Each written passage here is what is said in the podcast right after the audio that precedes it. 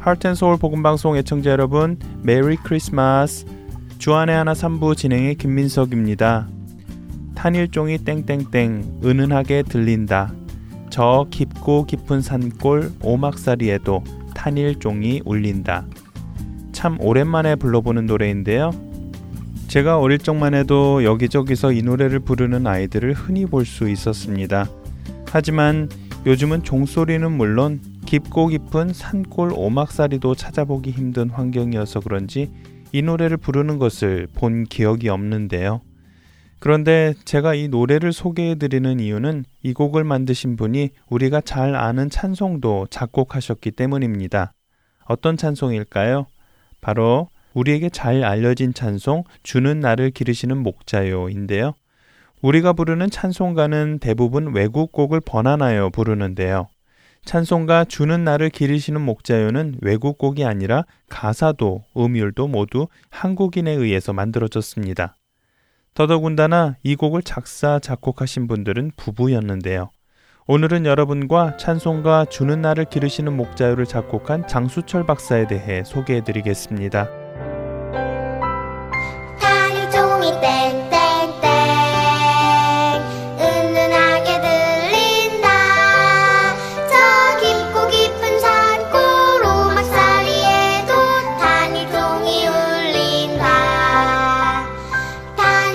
て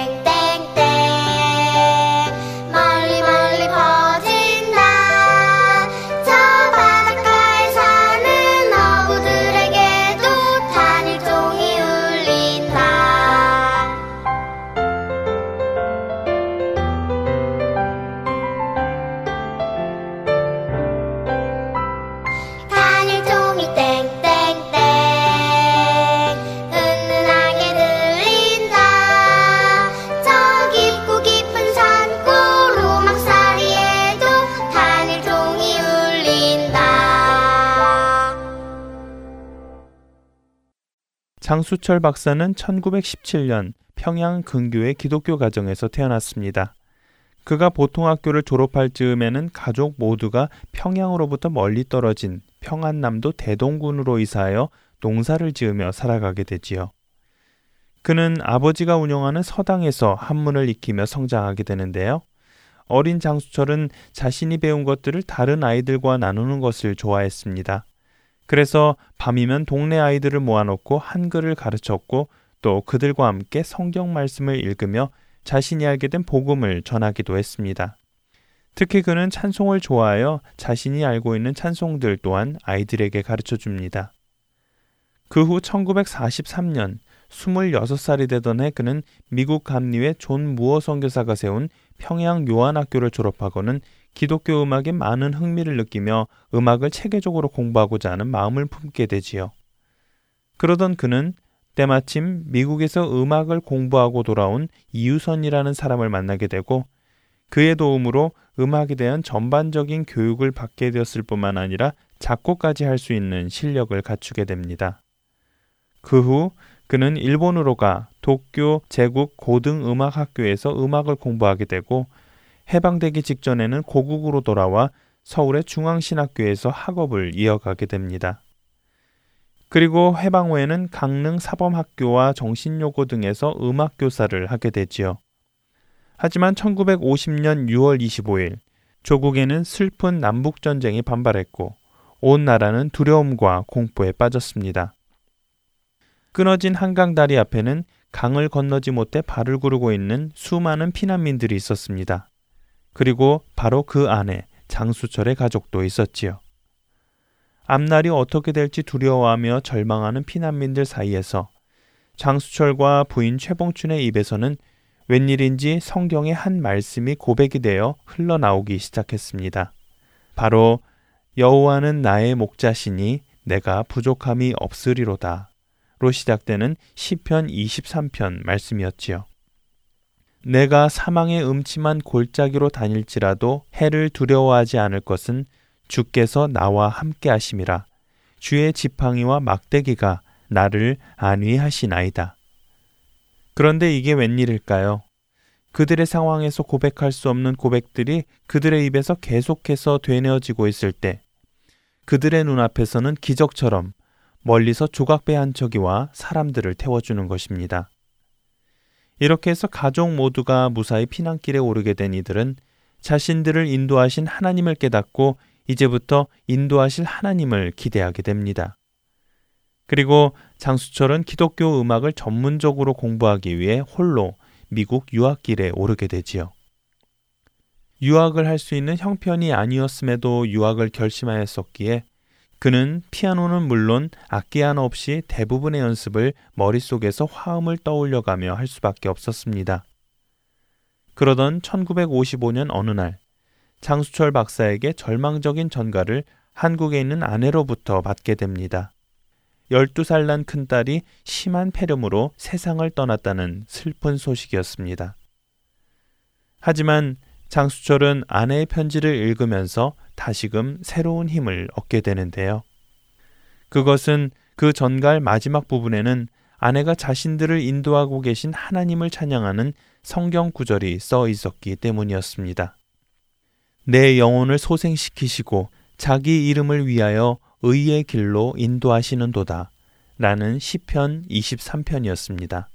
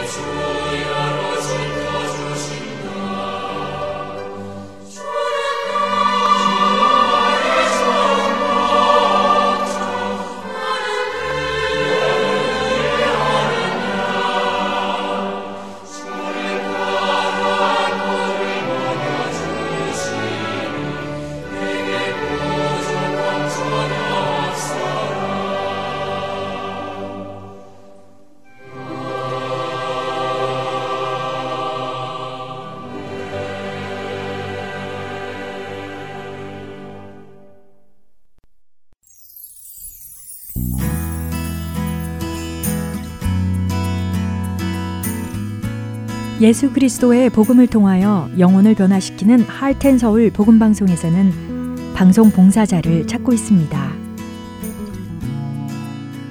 영혼을 살리고 세우는 방송을 만들기 위해 방송 제작 봉사, 아나운싱 봉사, 편집과 번역 봉사 등 방송 제작에 관련된 봉사에 참여하실 분들은 할텐 서울 방송사 전화번호 602-866 8999로 연락 주시기 바랍니다.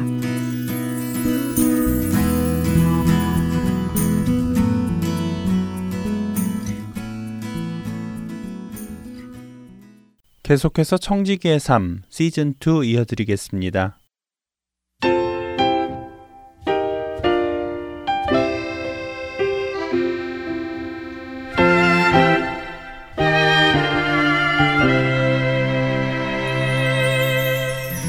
여러분 안녕하세요. 청지기의 삶 시즌 2 진행의 강승규입니다.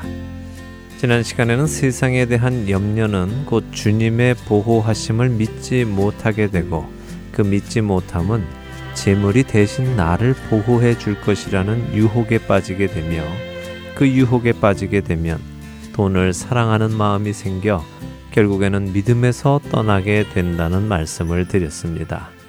그래서 우리는 세상에 대한 염려를 주의해야 하는 것입니다. 세상에 대한 염려가 좋지 않은 또 하나의 이유가 있습니다. 그것은 세상에 대한 염려는 우리로 나누는 것을 두려워하게 만든다는 것입니다. 내게 있는 것이 넉넉하지 못하기 때문에 내 것을 나누어 주면 내가 살지 못할 것이라는 생각을 들게 하지요. 이것 역시 하나님께서 나를 살리시고 먹이시고 기르시는 것이 아니라 내게 있는 재물이 나를 먹여 살릴 것이라는 생각에서 나온 것입니다. 어린 자녀가 자신의 손에 있는 먹을 것을 떼어 여러분에게 먹으라는 신용을 하며 입 앞에 가져다 대준 경험이 있으십니까? 혹은 어린아이들이 서로 음식을 나누어 먹는 것을 보신 적이 있으신지요? 이런 모습이 여러분의 눈에는 어떻게 보이십니까? 저 나 먹지 왜 남을 줘? 라는 마음이 드시지는 않을 것입니다.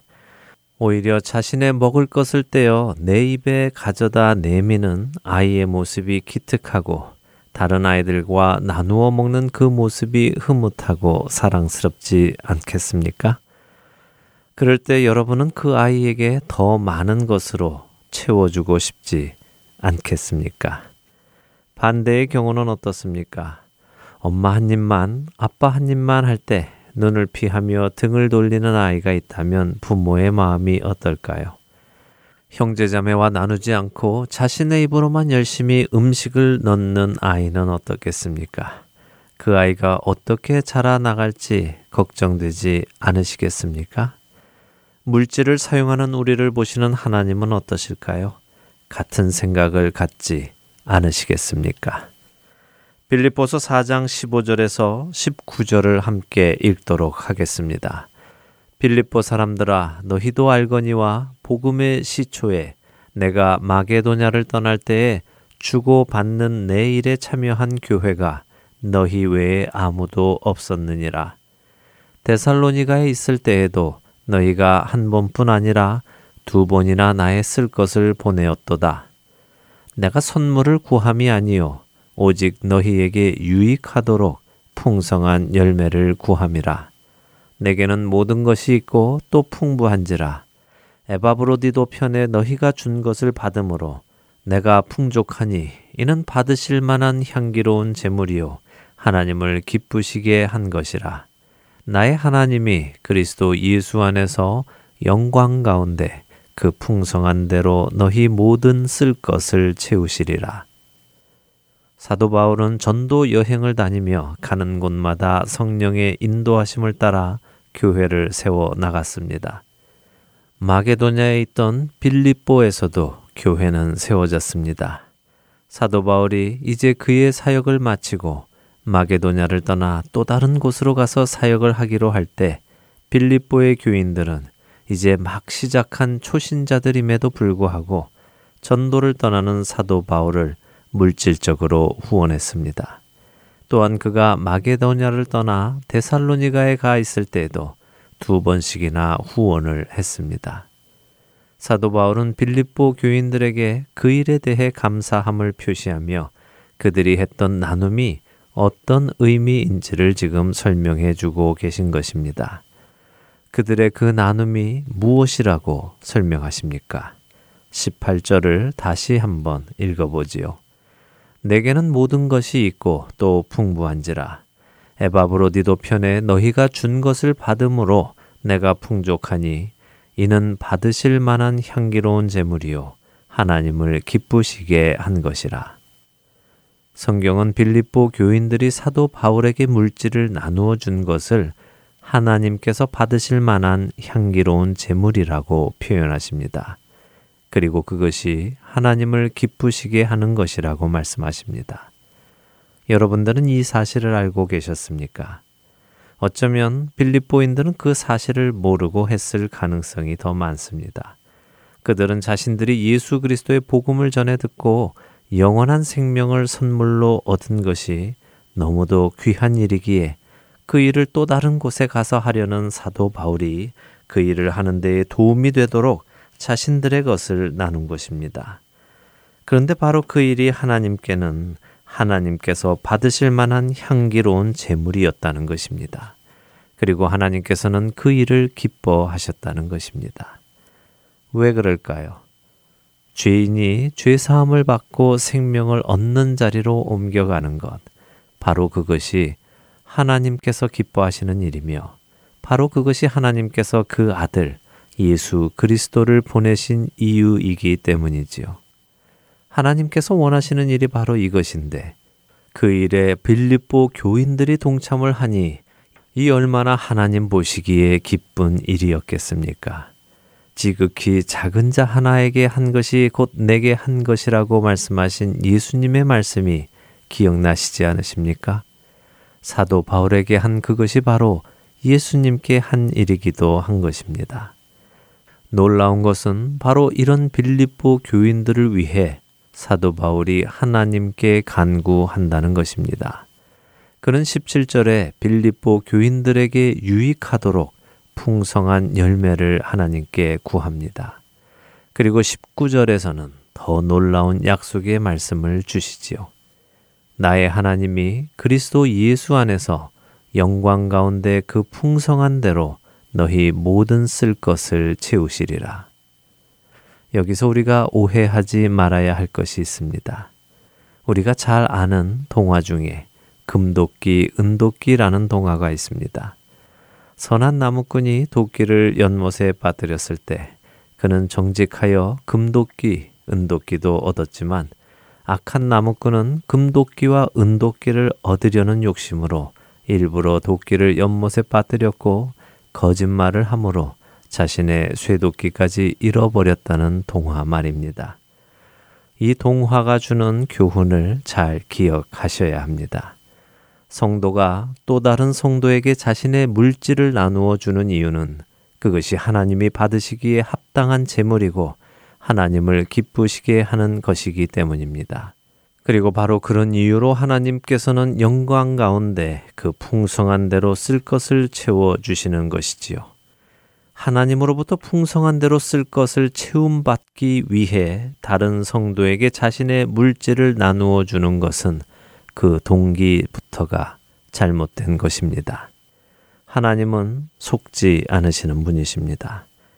때때로 말라기서 3장을 인용하며 하나님을 돈 놓고 돈 먹기 식의 투자의 신이나 도박의 신처럼 묘사하는 사람들을 보기도 합니다. 하나님을 믿고 이만큼 헌금을 해보십시오. 그러면 하나님께서 10배로 갚아주실 것입니다. 100배로 갚아주실 것입니다. 축복하여 주실 것입니다. 라고요. 그러나 이런 식으로 성도들을 미혹하는 사람들을 주의하십시오.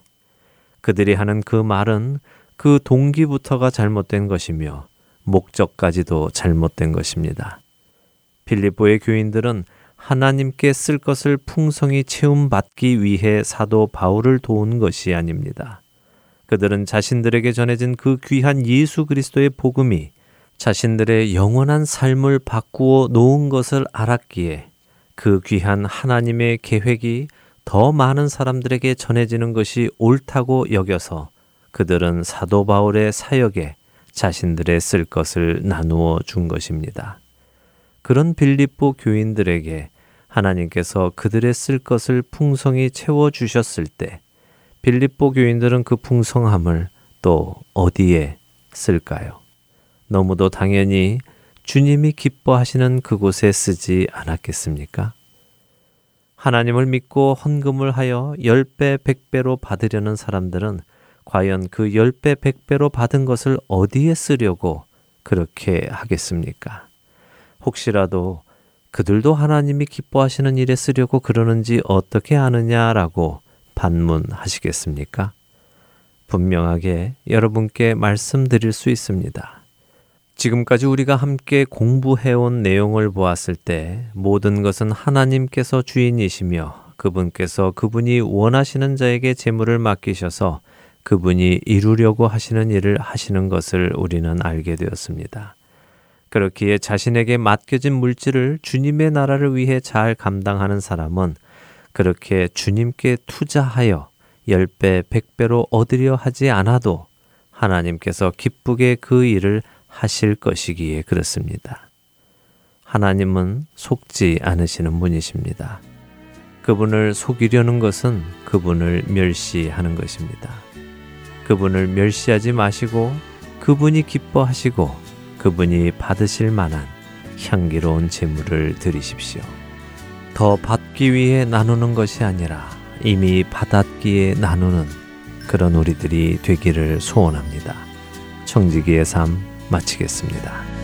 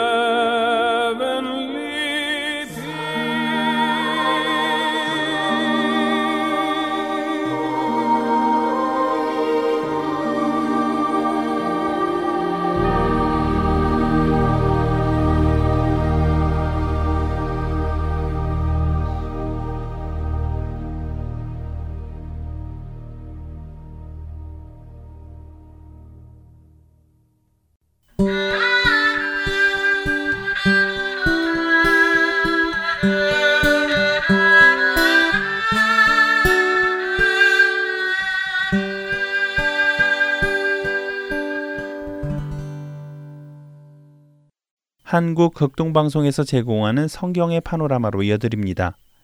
내가 너희를 사랑하였노라와 하나님의 충격과 고민이라는 제목으로 나눠주십니다.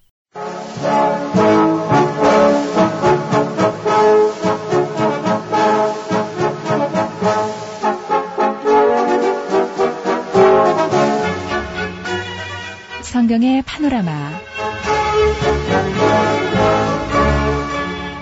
성경의 전체적으로 큰 흐름 살펴보고 있습니다. 하나님의 말씀 바르게 깨닫고 있는데요. 성경의 파노라마 노우호 목사님이십니다. 목사님 안녕하세요. 반갑습니다. 김성윤입니다.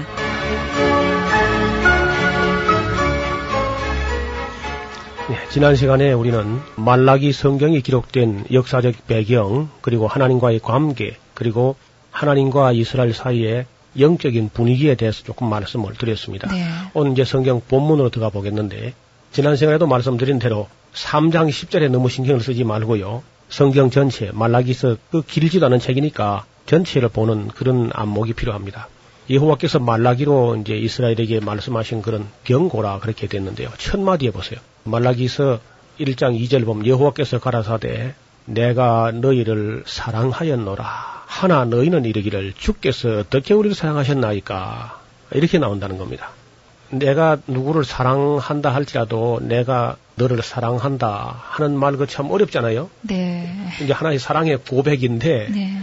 우리가 인간들이 말이죠. 하나님께 사랑을 많이 받은 우리가 하나님 참 저를 사랑하심을 감사합니다. 아니면 하나님 저도 하나님 사랑합니다. 이렇게 하면 되겠는데 아무 사랑할 만한 가치도 없는 그런 그 이스라엘 백성들 하는 모습을 봐서는 다 죽여도 시원찮을 그런 이스라엘 백성을 보고 하나님께서 그래도 참 안타까운 분위기가 되어 있는데도 불구하고 하나님께서 그래도 첫 말씀을 내가 너희를 사랑하여노라 그렇게 말씀을 시작합니다. 그런데 그때 이스라엘 백성의 그 반응이라 할까 대꾸하는 것은 주께서 어떻게 우리를 사랑했나이까 예, 우리는 하나님의 사랑받은 기억이 없습니다. 이렇게 이제 나오는 겁니다. 예. 자, 이제 창세로부터 지금까지 하나님 사랑하셨고 사랑하셨기 때문에 창조하셨고 사랑하시기 위하여 창조하셨고 실제로 사랑하셨고요. 네. 우리가 구약 성경을 다 읽어왔기 때문에 하나님께서 눈동자 같이 사랑하시고 사막에서 마치 포도를 만난 것 같이 무화과나무를 심어서 그 첫 열매를 보는 것처럼 그렇게까지 하나님 사랑하셨는데 이스라엘 백성이 하는 대답이라는 것은 주께서 도대체 어떻게 우리를 사랑했습니까? 우리는 하나님이 우리를 사랑했으니까 믿을 수도 없을 뿐 아니라 사랑받은 기억이 도대체가 없습니다. 이렇게 나온 겁니다. 이게 우리의 모습입니다. 이런 일들이 만약에 가정에서 있었다면요. 남편이 아내를 정말 뼈 빠지게 그렇게 노력하면서 사랑했는데 아내 되는 사람은 나는 당신이 나를 사랑하는 걸 믿을 수가 없다. 사랑받은 기억이 없다. 나는 당신의 사랑이 내게 느껴지지 않는다 말이죠. 지금까지 삶인지 헛수고죠 뭐. 어, 이렇게 나왔다고 하면은 네. 아마 하나님도 그때 아마 억장이 우리 좀 속된 말로 쉬운 말로 억장이 무너져 내리는 겁니다. 그래서 이 충격, 이 하나님께서 천년을 하루같이 하루를 천년같이 그렇게 사랑하셨는데 죽기까지 사랑하셨는데 이스라엘 백성이 도대체 하나님이 어떻게 우리를 사랑했나이까 이렇게 하니까 너무 충격을 받은 나머지 그 이후로 400년 동안 하나님 말씀을 못 하십니다. 아무 말도요. 이게 우리가 신구약 중간사라는 건데 신구약 중간사라는 건 뭐 그 400년 동안 있은 무슨 세계적인 역사를 아는 게 중요한 게 아니고 하나님의 감정, 하나님의 심정이 어떠했겠는가. 예수님께서 십자가에 못 박히셨을 때에 아니 뭐 손발에 못이 박히면 그거 얼마나 아프겠습니까? 그러나 그런 고통은 그 양편에 있는 강도들도 겪어봤어요. 그러나 가장 큰 아픔이 있었다고 하면은 천년을 하루같이 하루를 천년같이 사랑하셨는데 그 참 무거운 입을 열어서 내가 너희를 사랑하였노라 했는데 거절당하는 사랑이죠. 불신당하는. 그래서 주께서 어떻게 우리를 사랑했나이까 이 한마디가 하나님 마음을 얼마나 아프게 했겠는가 하는 것을 우리 성도들이 잘 모르고 있습니다. 그리고 신학자들도 이 말라기 성경의 이 아픈 이야기를 아마 관과하고 있는 것 같아요. 맨날 그저 하는 얘기 보면 11조 한복 받는다. 뭐 거기만 너무 그저 눈이 부셔가지고 하나님이 얼마나 아픈 사랑의 이야기를 하고 있는지를 인식을 못하고 있는 겁니다. 그렇다면 신약 성경도 바르게 보일 리가 없어요. 굉장히 중요한 얘기죠. 어떤 사람들은 구약 성경은 율법이고 신약은 은혜다 그렇게 했는데 그참 철없는 얘기입니다. 실제로 구약 성경도 하나님의 은혜로 가득 차 있고 하나님의 사랑이 사랑이 너무 진하여 미움이 될 정도로 어, 사랑이 너무 진해서 질투가 될 정도로 그렇게까지 하나님이 사랑하시는데 그걸 이스라엘 백성이 못 느낀 것처럼 우리까지 못 느끼면 그게 어떻게 되겠습니까? 그래서 하나님께서 이제 그때부터 이제 이야기를 무거운 분위기를 깨고 하나님이 그래도 먼저 말을 하시는 거예요. 마치 이제 원만하지 못한 부부 관계가 깨어지기 직전에 그래도 마지막으로 어떻게 하면 만나가지고 남편이 그래도 내가 당신을 변함없이 사랑해왔고 지금도 사랑하고 있다는 사실은 변함없는 사실이다. 이런 말을 꺼냈을 때에 도대체가 그 남편의 사랑을 믿지 못하는 아내가 말대고 하는 꼭 그런 분위기가 되어 있는 거거든요. 그래서 남자가 이제 말을 되게 먼저 꺼냅니다. 되게 또 그러니까 그 집이 안 돼요. 가정의 분위기라든지 가정 환경을 아내가 정말 정성과 사랑으로 잘 그저 준비하고 영접하고 하는 그런 가정은 아무 문제도 일어나지 않는데 결국은 남편의 무덤덤해 보이지만은 잘 느껴지지 않지만은 그 깊은 가슴 속에 있는 사랑을 읽어내지 못하는 이 이스라엘 백성들의 안타까운 장면이 여기 나타나는 거죠. 그래서 이런 것까지도 정말 인간은 하나님의 형상이고 하나님은 우리 인간의 실상이라는 사실을 좀 체험할 수 있습니다. 그래 그때부터 이제 하나님께서 한 말 하면 또 이스라엘이 꼬말 대꾸 하고 또 한 말 하면 또 말 대꾸 이렇게 한 마디도 안 지죠.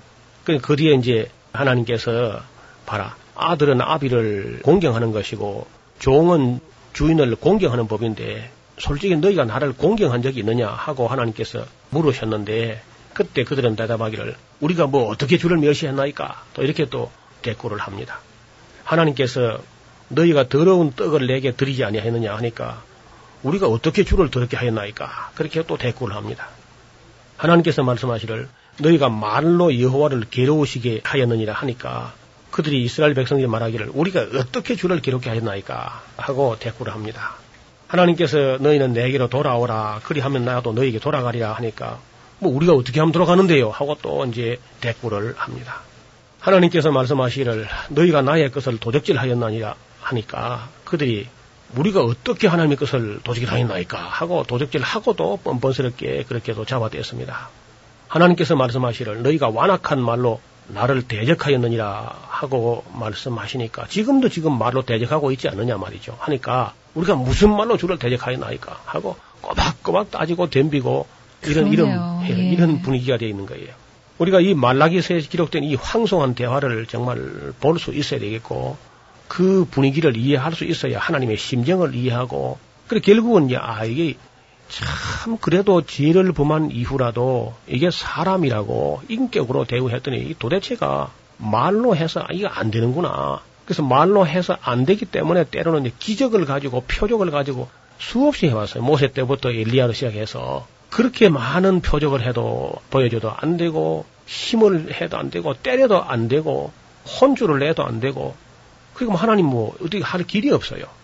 그래서 참 내가 이 천년을 하루같이 하루를 천년같이 이스라엘 백성을 사랑했는데 그들이 나의 사랑을 받은 기억이 없다고 하니까 어떻게 사랑하셨는지 우리는 모르겠다고 하니까 하나님이 지금 어쩔 줄 몰라 하는 장면입니다. 이 말라기 성경이에요. 예.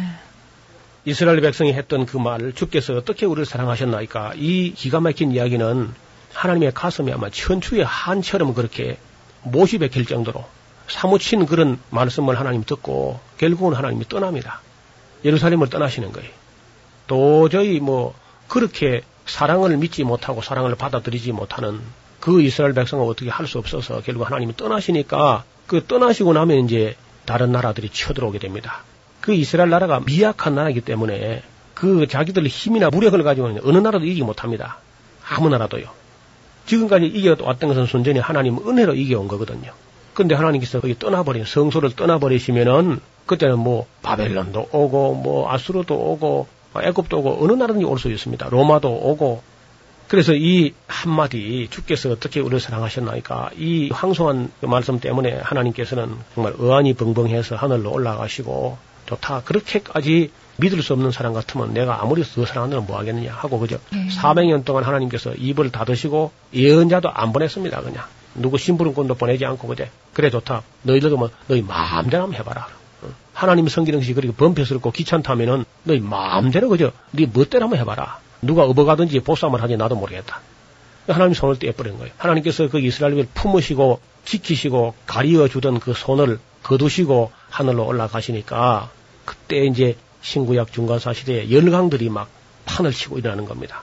그런 일이 있은 후에 이스라엘 도 유대 나라를 갖다 비호해 주던 페르시아가 이제 망하게 되거든요. 페르시아가 어떻게 망하냐면은 마라톤 전쟁을 통해서 다리우스 히스타페스가 헬라에게 한번 대패하고 그 아들 아하수에로 때는 또 살라미스 해전이라고 하는 그런 전쟁이라든지 테르모필레 전쟁이라든지 플라타이아 전쟁이라든지 이런 여러 전쟁을 통해서 결국은 페르시아가 다 깨져버리게 됩니다. 그 다리우스 3세 때 가서 페르시아가 무너지게 되니까 헬라 시대에 돌아갑니다. 헬라 마게도냐 그 알렉산더 대왕이 와가지고 온 그저 세계를 다 짓밟아 버리고 다 그저 정복을 해버렸는데 이스라엘이 뭐 쪽을 쓰지 못하게 돼버렸죠. 그리고 이제 그 뒤에 알렉산더가 죽고 나니까 알렉산더 휘하였던 네 사람의 장군이 있었어요. 그중 가장 막강한 장군이 안티고누스라는 사람이었고 애굽에는 프돌레미라는 장군이 있었고 리시마커스라는 사람과 카산드라는 장군 이 4인방이 이제 또 물고 먹는 그런 전쟁이 벌어지게 됩니다. 그 안티고누스가 제일 먼저 제거되었고 그 뒤에 이제 셀류쿠스라고 하는 사람이 애굽의 돌레미 왕의 군대 장관으로 있다가 셀류쿠스가 독립해가지고 안티고누스가 차지했던 바벨론이라든지 아수르 지역을 차지하면서 이제 이파전으로 전쟁이 벌어지게 됩니다. 그 이파전 전쟁이 뭐냐면 그 셀류쿠스 왕조하고 애굽에 있는 돌레미 왕조하고 150년 전쟁을 치르게 되는데 그 150년 전쟁의 틈 바구니에 끼어 있는 나라가 이 이스라엘 나라입니다. 그러니까 네. 북쪽에는 아수르가 있고 남쪽에는 애굽이 있는데 그 두 사이에서 150년 전쟁을 치르게 되니까 결국 짓밟혀 죽는 거는 오래 싸움에 새우 등 터진다는 식으로 유대 나라는 짓밟히게 되면서 하나님 섬기는 것을 싫어하다가 그들이 150년 전쟁 나아가서 신구약 중간사 약 한 400년 동안 어떤 고난을 받았는가 하는 것은 신구약 중간사 역사가 우리에게 증거하고 있는 것이지요. 하나님께서 예수님을 이 땅에 보내시는 그 이유가 어디 있냐 하면은 이스라엘 백성들이 하나님의 사랑을 느낄 수도 없고 믿을 수도 없다고 하니까 하나님 아마 400년 동안이나 고민하셨을 거예요. 네. 내가 어떻게 해야 저들이 내가 사랑한다는 사실을 믿을 수 있겠는가? 내 사랑을 어떻게 보여줄 수 있겠는가? 어떻게 내 사랑을 믿을 수 있게 하겠는가? 자, 하나님 계신 것을 믿는 것은요, 이제 믿습니다, 이스라엘 백성들이. 예. 하나님의 한 분인 거 다 믿고 있는 거예요, 지금 알아요. 그리고 하나님이 전능하신 거, 이방신들이 다 같이 한 거, 다 알면서도 지금 하나님을 섬기지 못해가지고 하나님을 사랑할 수도 없고 믿을 수도 없는 그러니까 오늘도 우리가 하나님이 그저 한 분이신 거 믿는 거 그, 그 믿음도 아닙니다. 뭐 당연하게 하나님 한 분이시지만은요. 야고보서에 야고보가 하는 말이 네가 하나님이 한 분이신 줄로 믿느냐 잘한다. 그까지 믿으면 귀신들도 믿고 떠느니라. 하나님이 한 분이신 거 믿는 거는 귀신들도 그 정도 믿음을 갖고 있습니다. 네. 또 예수님이 하나님의 아들 독생자 그리스도인 거 믿는 거 귀신들이 아주 뭐 귀신같이 알지요. 예수님께서 이 세상 오셨을 때에 열두 제자가 예수님과 동거 생활을 하면서도 깨닫지 못했는데 귀신들은 보자마자 바로 알아봤습니다. 지극히 높으신 하나님의 아들 예수여 우리와 당신과 무슨 상관이 있나이까 금방 알아봤어요. 자, 그렇다고 그게 믿음이 되느냐면 그 믿음이 아니거든요. 정작으로 믿음은 참 믿음은 어떤 믿음이 믿음이냐면 네. 하나님의 사랑을 믿는 믿음.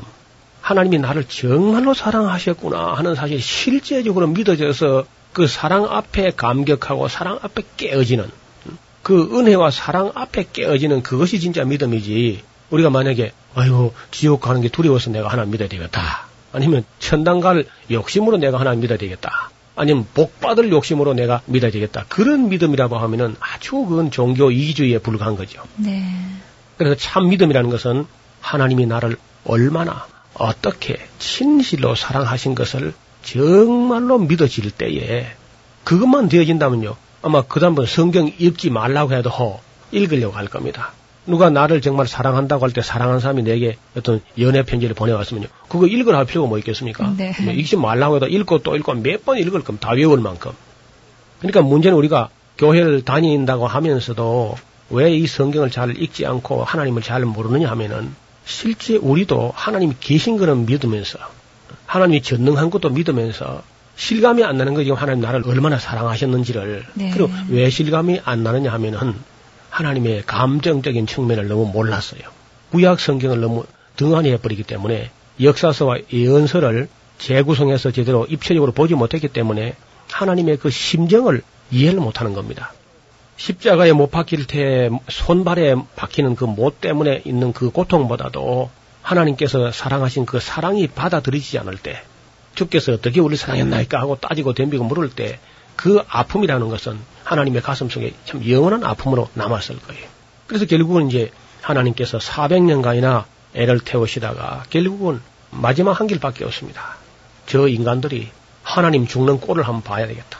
하나님 죽는 모습을 봐야. 그래서 이제 예수님이 이제 이 세상 오신 건데 이 사실도 아마 열두 사도들도 얼른 처음엔 잘 몰랐어요. 누가 이 사실을 아주 처절하게 깨닫느냐 하면은 제일 오랫동안 살아 있었던 그 요한 사도, 예수님의 제자 중에 제일 나이가 어렸다 그러죠.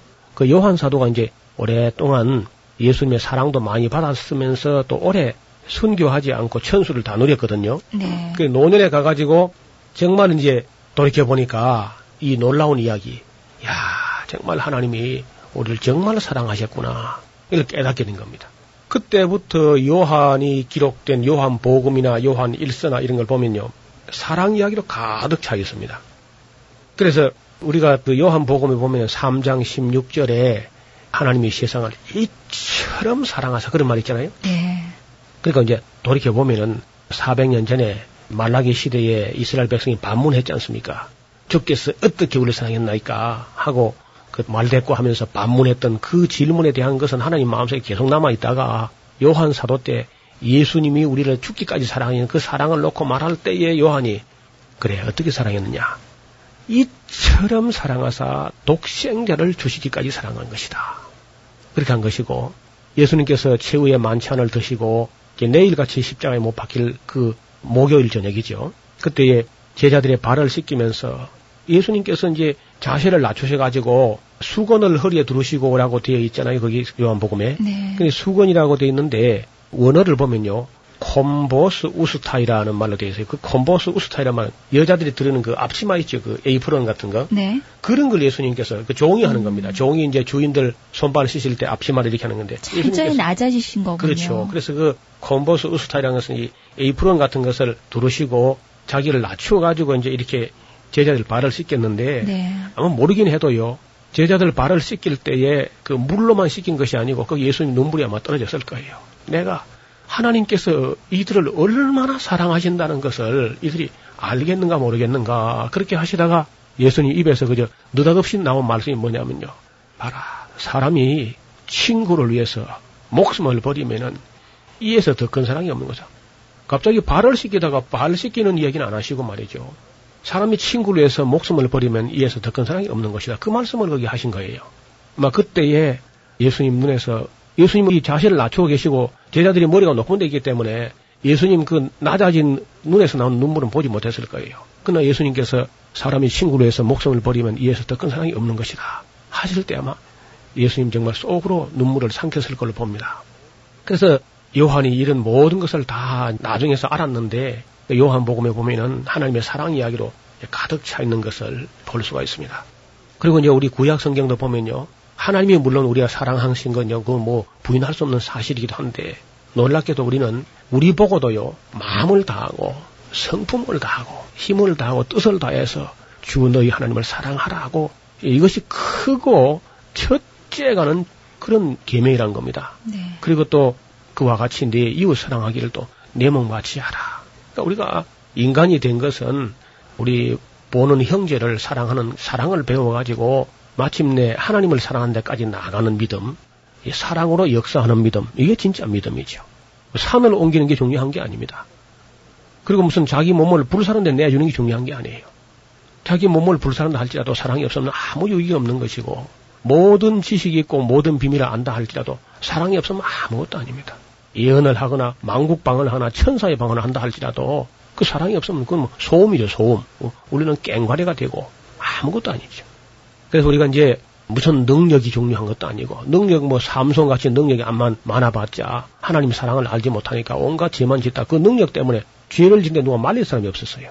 지혜가 많아가지고 솔로몬처럼 지혜가 많았다 할지라도 그가 하나님의 사랑을 이해 못하고 하나님의 심정을 이해 못하니까 그 얼마나 깊이 타락해 버립니까 사람이. 암만 지혜의 은사를 받았어도 그가 되는 것이 아닙니다. 네. 지식을 가지고 이 지식은 또 교만하게 하거든요. 그러나 이 사랑은 덕을 세우는 겁니다. 그래서 사도 바울은 사랑이 없으면 사랑이 없으면 아무것도 아니다. 그리고 사랑은 아무리 해도 충분히 했다는 건 없습니다. 아무리 했어도 사랑은 충분하지 못해요. 그래서 늘 그저 사랑을 배우다 보면은 부족한 걸 느낄 수밖에 없고 그래서 겸손할 수밖에 없죠. 하나님께서는 독생자까지 주시면서도 그래도 뭐 더 해주시고 싶은 게 있다면 더 해주시려고 하는 거예요. 할 수 있는 최선을 다 하시고도 늘 모자란 것처럼 느끼는 이게 사랑이죠. 요한이 이 놀라운 사실을 알고 나서 그는 예수님께서 자기를 사랑한 것을 그 못내 그저 잊지 못해 하면서 하나님이 세상을 이처럼 사랑하사 독생자를 주셨으니 이는 저를 믿는 자마다 멸망치 않고 영생을 얻게 하려 하심이라. 사람의 친구를 위하여 목숨을 버리면 이에서 더 큰 사랑이 없느니라. 그리고 내 계명은 내가 너희를 사랑한 같이 너희도 서로 사랑하라 하는 것이니라. 새 계명을 너희에게 주노니 서로 사랑하라. 너희가 나를 사랑하면 내 계명을 지키리라. 아버지께서 나를 사랑하신 것 같이 나도 너희를 사랑하였으니 나의 사랑 안에 거하라. 내가 아버지의 계명을 지켜 그의 사랑 안에 거하는 같이 너희도 내 계명을 지키면 나의 사랑 안에 거하리라. 내가 이것을 너희에게 명하는 것은 너희로 서로 사랑하게 함이로라. 사람이 나를 사랑하면 내 말을 지키리니 내 아버지께서 저를 사랑하실 것이요 우리가 저에게 와서 거처를 저와 함께하리라. 예수께서 세상에 있는 자기 사람들을 사랑하시되 끝까지 사랑하시니라. 그래서 요한의 이야기는 그냥 하나님의 사랑의 이야기로 가득 채워지게 됩니다. 네. 요한은 모든 것을 하나님의 사랑 안에서 보고 있는 것입니다. 창조하신 거 왜 창조하셨느냐? 사랑하시기 위해서 창조하였다. 왜 우리를 보존하셨느냐? 사랑하시기 때문에 구속하신 것이나 천국을 만드신 것이나 영원한 생명을 주신 것이나 우리와 교제를 원하시는 것이나 교회를 만드신 것이나 믿음이나 소망이나 봉사나 희생이나 은사나 능력이나 말씀이나 계명이나 율법이나 성경과 만물, 시간, 공간 이 모든 것을 다 볼 때에 하나님의 사랑 안에서 보면 너무나도 쉽고 또 어려운 게 없습니다. 은혜스럽고 감사하고 감격하게 되는 것이지요. 그래서 우리가 앞으로 이제 단지 그저 신약 성경만 보아가지고 그 십자가만 바라보고 뭐 우리를 죽기까지 사랑했다. 근데 그 실감이 안 나는 거예요. 십자가를 매일 보면서도. 네. 왜냐하면 하나님의 심정을 이해하지 못하니까. 그 왜 심정을 이해하지 못하느냐? 구약 성경을 우리가 그동안 너무 등한히 한 거예요. 또 바쁘다는 핑계로 그저 읽다가 말다가 그냥 졸다가 덮어놨다가 오랜 세월이 걸려가지고 읽다가 말다 하면 또 앞에 다 잊어버려서 전혀 이해를 못해요. 정말 하나님의 그 아픈 사랑의 이야기를 이해를 못하는 겁니다. 그리고 거의 이제 11조하고 복이나 받겠다는 그런 이기주의에 빠져 있다든지 천국 가는 욕심으로 믿는다든지 지옥 가는 게 두려워 믿는다든지 이런 아주 비굴한 신앙에 머물러 있다는 겁니다. 성숙한 네. 데까지 완전한 데까지 나가기 위해서는 신구약 성경을 한꺼번에 한번 쭉 읽어볼 수 있기를 권해마지 않습니다.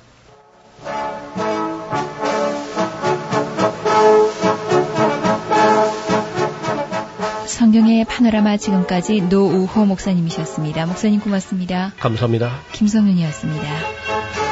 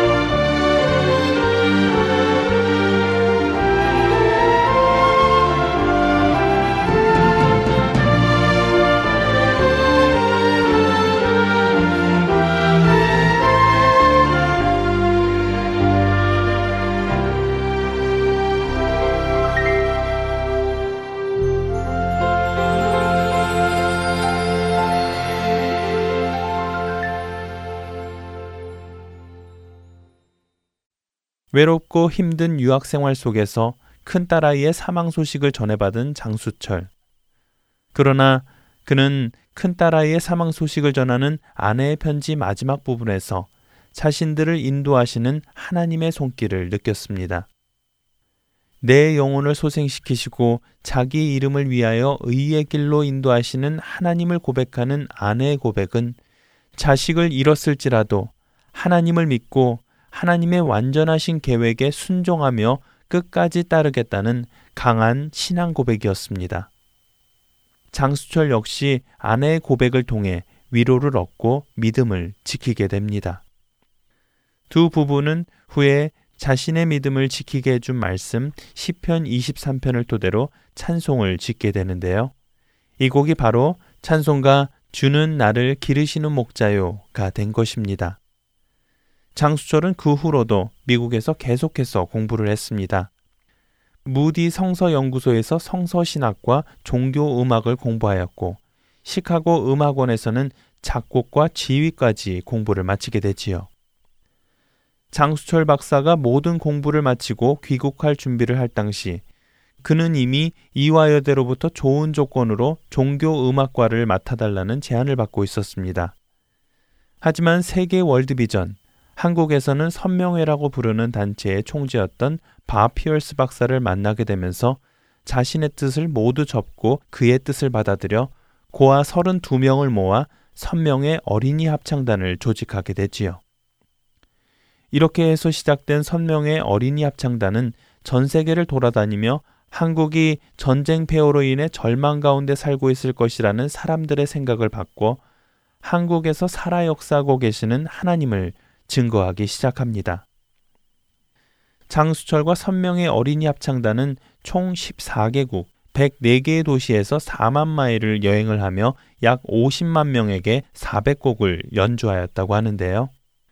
월드비전 한국 50년 운동사의 기록에 의하면 선명의 어린이 합창단이 미국에서 공연할 당시 카네기홀에서는 입장한 3,500명 외에 입장하지 못한 사람들이 밖에서 5천여 명이나 있었고 미니애폴리스에서는 4천여 명이 입장을 못해 되돌아갔으며 워싱턴에서는 8천 명의 입장객 외에 2천여 명이 입장하지 못하였으며 필라델피아의 컨벤션 홀에서는 12,000석이 가득 차고 약 5천 명이 입장을 못하였을 정도였다고 하네요. 음악으로 복음을 전하는 것이 하나님께서 자신에게 허락하신 사명이라고 생각한 그는 열정적으로 사역을 이어갑니다. 그러나 과로로 인해 간경화증을 얻게 된 그는 동요를 비롯해 찬송가 등 총 150여 곡을 세상에 남기고 1966년 49살의 이른 나이에 세상을 떠나게 됩니다. 어렵고 힘들었던 시절, 자신들을 기르시고 인도하시는 목자 되시는 주님을 고백했던 그들 부부. 그들 부부의 고백은 또 다른 어렵고 힘든 시절을 막닥들인 수많은 한국인 그리스도인들에게 위로를 주고 도움을 주었습니다. 어렵고 힘든 시간을 보내고 계십니까? 여러분을 기르고 인도하시는 여러분의 목자 되시는 주님께 나아가시기 바랍니다. 구성과 진행의 김민석이었습니다. 여러분 안녕히 계세요.